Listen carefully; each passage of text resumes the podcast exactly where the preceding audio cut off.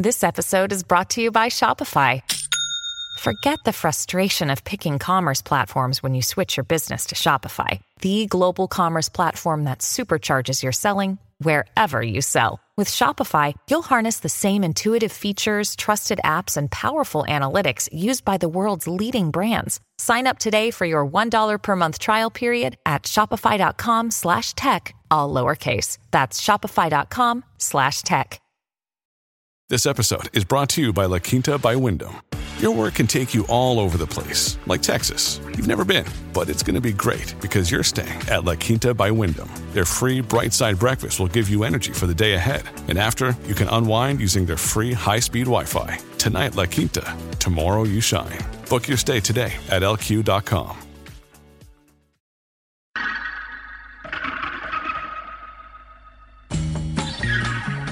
you're listening to a special Fourth Estate podcast edition. This is a longer version of a discussion I had with Libby Hogan, a multimedia journalist on the ground in Myanmar. She's been covering an interesting story about the role Facebook is playing in the Rohingya crisis, which the UN has described as textbook definition ethnic cleansing. According to the UNHCR, more than 600,000 Rohingya refugees have fled violence in Myanmar since last August. I'm going to let Libby explain more about this story, but if you've already listened to this week's episode of Fourth Estate, I recommend jumping to about 4 minutes 30. So, my name's Libby Hogan, and I'm a journalist working in Myanmar. I'm currently working with a Burmese broadcaster called Democratic Voice of Burma. So, the article that you helped The Guardian put out featured or was looking at research done by Raymond Serrato. Can you give me a bit of a summary about what that was all about? Sure.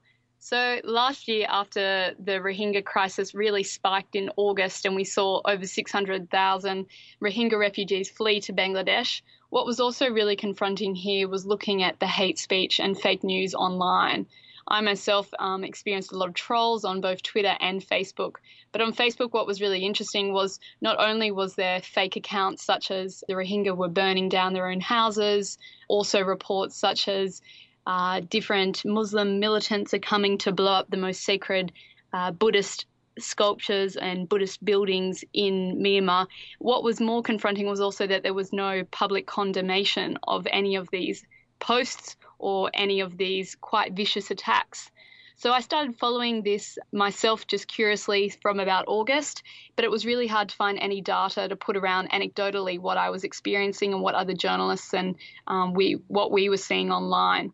I started to reach out to some cybersecurity groups and what was actually happening here. Was there anyone that was trying to educate either in the public or in schools also a little bit about Facebook? Because we do have to remember that it's only recently really come into Myanmar, so there's a lack of education in general around internet literacy.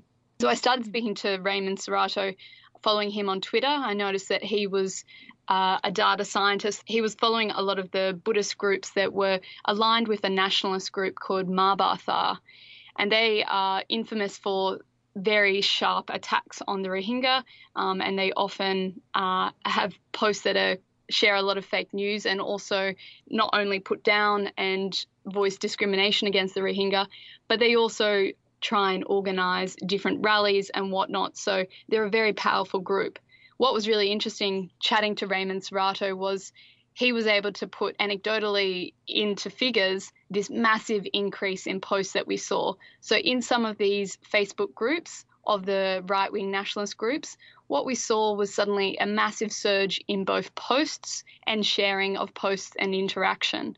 So, he monitored about 15,000 Facebook posts since June. So, that was well before the attacks actually happened in Rakhine State and he followed it right up until the big attacks in August and then afterwards.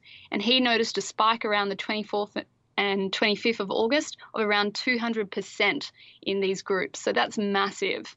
And this is when it starts to get interesting because we think if there was this clear evidence that was starting to come out then, and it's now come out um, holistically over a large time frame, what was Facebook's response if these posts were being alerted to them? Do you think that there was an actual correlation between the hate posts that were going out and the violence that was happening on the streets of Myanmar? Yeah, so it was happening clearly at the same time. You didn't have it in the streets necessarily. It wasn't something like what we might have seen overseas um, in Sri Lanka.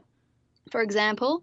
But in Rakhine State, for sure, it was definitely fueling the fire there because you did have some local groups also uh, helping the clearance groups allegedly that were also um, taking attacks on the Rohingya. So there's not necessarily a direct this post and then this was the reaction on the streets, but it was more what we were seeing online. It was a really clear indication that at this particular time, 24th and 25th of August, when we saw the attacks, there's really clear data that also point to what was happening online with the hate speech. So, to kind of get some context, I wanted to ask you what the climate is there for press freedom and how easy it is to be a journalist in Myanmar. Press freedom in Myanmar is really under threat.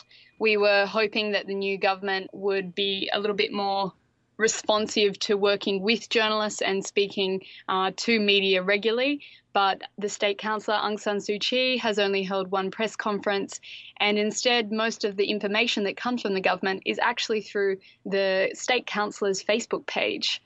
In terms of journalists doing their job, there's a lot of restrictions around which areas you can and cannot go to. And with the Rohingya crisis, it's currently a blackout area. So journalists can't visit northern Rakhine, which is where the Rohingya have fled from since the August attacks last year into Bangladesh. So, really, it's a tough time here for both local and international journalists. What has it been like for you as a journalist working on this story in this environment? It has been a really difficult story to cover, and I've actually been sitting on it for a number of months because I wanted to make sure that I had as much data as possible so that I could cross reference a lot of these sources and also put to practice what was actually some of the positive things that were happening here were some CSOs that had been quietly raising their voice saying, look, we need to call out this hate speech and we need to get Facebook to start um, taking on some of these challenges. And one of the biggest challenges I found was not only trying to find data, but also the factor of safety. So a lot of sources couldn't speak to me on the record because they were scared for either themselves, for what was going to happen online, online attacks, but there's also more serious cases of what happens outside of the internet and what gets alerted to authorities. So it's a really dangerous time, and it's also uh, an interesting time because if you do make yourself public and under the weak laws here, there is some laws that can be twisted around. For example, online defamation is something that's very loosely worded. And in the past year, we've also seen a number of local journalists actually face trial and be charged under this law. So it's definitely a challenging story, and it took a lot of time in order to get all the right pieces. Are people afraid because of the people who are expressing hate in these groups, or is this fear from the system as well? I think it's both. I think online they're worried for their own safety. If they put their name out there, it can be a really quick campaign you see of uh, different hate speech notorious groups suddenly posting your details on these pages, on these groups, and kind of raising a bit of movement to either troll or attack you online. They've actually done a, quite an, a serious job of sometimes posting personal information of some uh, different people they want to attack as well. So it's both their personal safety as well as some of this work that they a lot of the local CSOs want to do is really positive, but they are not too sure if they should put their name out there publicly. So some groups have been realizing hate speech is a really big problem here in Myanmar and there needs to be more education. But if they put their name out there, they're worried that authorities might also shut down what they haven't even really been able to get going um, in full momentum. It's only just the ideas of let's do internet literacy, let's try and do more about education online. How important is Facebook in Myanmar? Why is this platform so crucial to the people there? So, in Myanmar's population, you've got 53 million residents, and back in 2014, less than 1% had internet. Now there's um, about 14 million citizens that have access to Facebook and are active users. That's massive. And that jump in a couple of years has also meant that there hasn't been a lot of education and experience with knowing how to protect yourself online and how to know what's real news and what's fake news. So, a lot of people, what's the kind of common situation is you might go to the t- phone shop here and you can get quite a cheap smartphone. So, they will instantly ask can you please set up my Facebook account? They won't know their name or their password, which is the first step of setting up their account. They'll just let the phone technician do it. So already we have a big privacy problem on our hands. But then a lot of people don't actually know what exists outside of the Facebook app. So if I ask some colleagues or friends sometimes, they might go into Facebook and search in the search button. They won't go outside of the app and go to different browsers and think about the internet exists outside Facebook. So in Myanmar, Facebook is the internet. What about the other forms of media that exist? If you were, um, you know, an average citizen there, what type of other media and news would you be consuming? So in Myanmar, the media has been very strong, both print and radio for many years, particularly during the military crackdown what is interesting is a lot of journals in the Burmese language are very strong and still the first point of call, but for the younger citizens, we see that they are getting their news online. So sometimes they might be on Facebook and liking certain Facebook pages of news groups. So the big international groups here, for example, are BBC Burmese or Voice of America, but then the local Burmese trusted independent outlets range from something like the Irrawaddy, which had to operate outside, um, but is actually under quite a lot of criticism for how they've covered the Rohingya crisis. There's also other names, for example, there's um, Mizzima, Democratic Voice of Burma, Frontier, 11 Daily. There's a range of independent journals and 24 hour news broadcasters. So it's quite a diverse media landscape. And we are seeing that people get their sources of information previously from all of these different groups, but now we're starting to see a lot of people just get their news from what their friends are sharing online. If people were consuming those other mediums in Myanmar, do you think there would be an equilibrium, a balance between the the consumption of perhaps hateful speech on Facebook and the rest of the the media and the rest of the content that could be more balanced? I think yes, that is part of the problem is that a lot of people are only getting their news from Facebook. But also, I think you do have a point there because there's also a lot of discussion around how has both the local media been covering the Rohingya crisis versus international. So more broadly here, it's also a challenge between what are the two diverse narratives that are being presented to the audience. So in international media, the we see a lot covering the Rohingya crisis and hearing from the Rohingya themselves. But in Burmese media, you don't even hear from the Rohingya. You you don't hear the name. You hear Muslims in Rakhine or you hear what they call Bengali, and they use this name to say these people don't have citizenship to this country. We're not going to honor their name. We're going to call them Bengalis. So definitely local media has also been criticised for their coverage. It's really hard here to try and find something that's in the middle. So you do have different extremes. You do have some media that's trying to do a really good job at present what is a balanced report, hearing from both those that why do they feel this hate? Why, do, why, why? Is it because of lack of information? Is it because of fear? Is it because of what they've been reading online and they haven't been able to fact check it? Um, and then when they turn to traditional media sources, such as some of the daily newspapers here, they're also hearing what is the line of the government, which is not addressing the big problem here in the crisis. So we've got a, we've got a problem across the media, um, but do you think Facebook should be taking more responsibility as a broadcaster to be to be shaping the message that is going out on their platform? Yes, I do think Facebook needs to be taking more of a responsibility talking to some of the local organisations here that are also trying to fight against hate speech and to set up some platforms where they are educating users about what is fake news and what's not.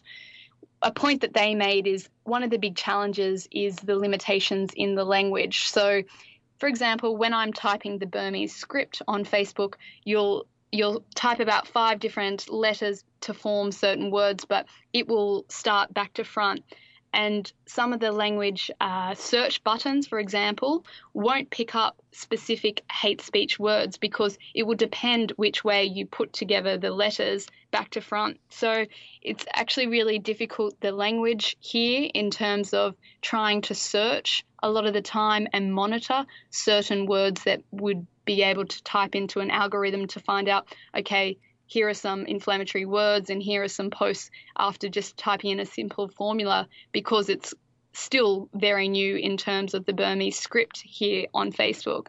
Another problem is that some of the groups here really want to have more access to understand how big the problem is, is it in certain areas, and to work with Facebook and to work with some of the data. So they've actually said, we want to work with them and we would like Facebook to share some of the data with us so that we can track how disinformation or hate speech spreads on the platform.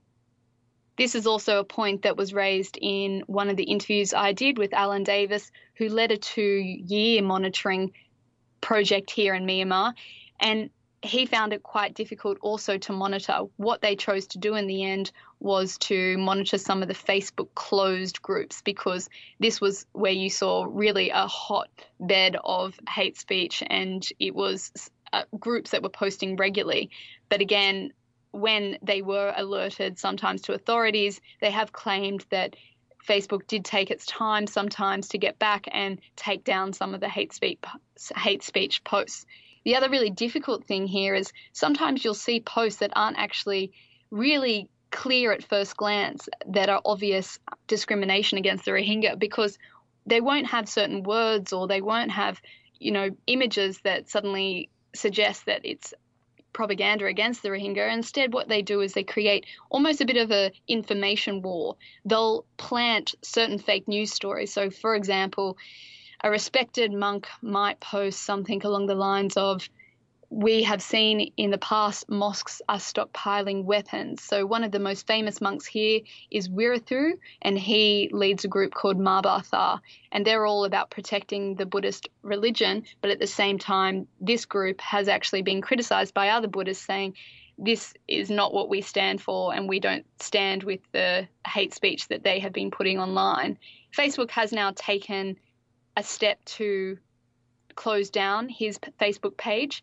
But who knows? This is also the question that's been raised is what we've also noticed in the last couple of weeks, even here in Myanmar, is that there's been a lot of accounts that have suddenly come online that are that don't have an avatar, that um, don't have a clear name and suggest that they're actually fake accounts. One of the things you mentioned, though, were these private groups where a lot of the hateful activity occurs and occurs in the extreme. One of the questions I put to the panel was isn't isn't controlling what happens in a private group the same as telling someone what they can and can't say in their own home?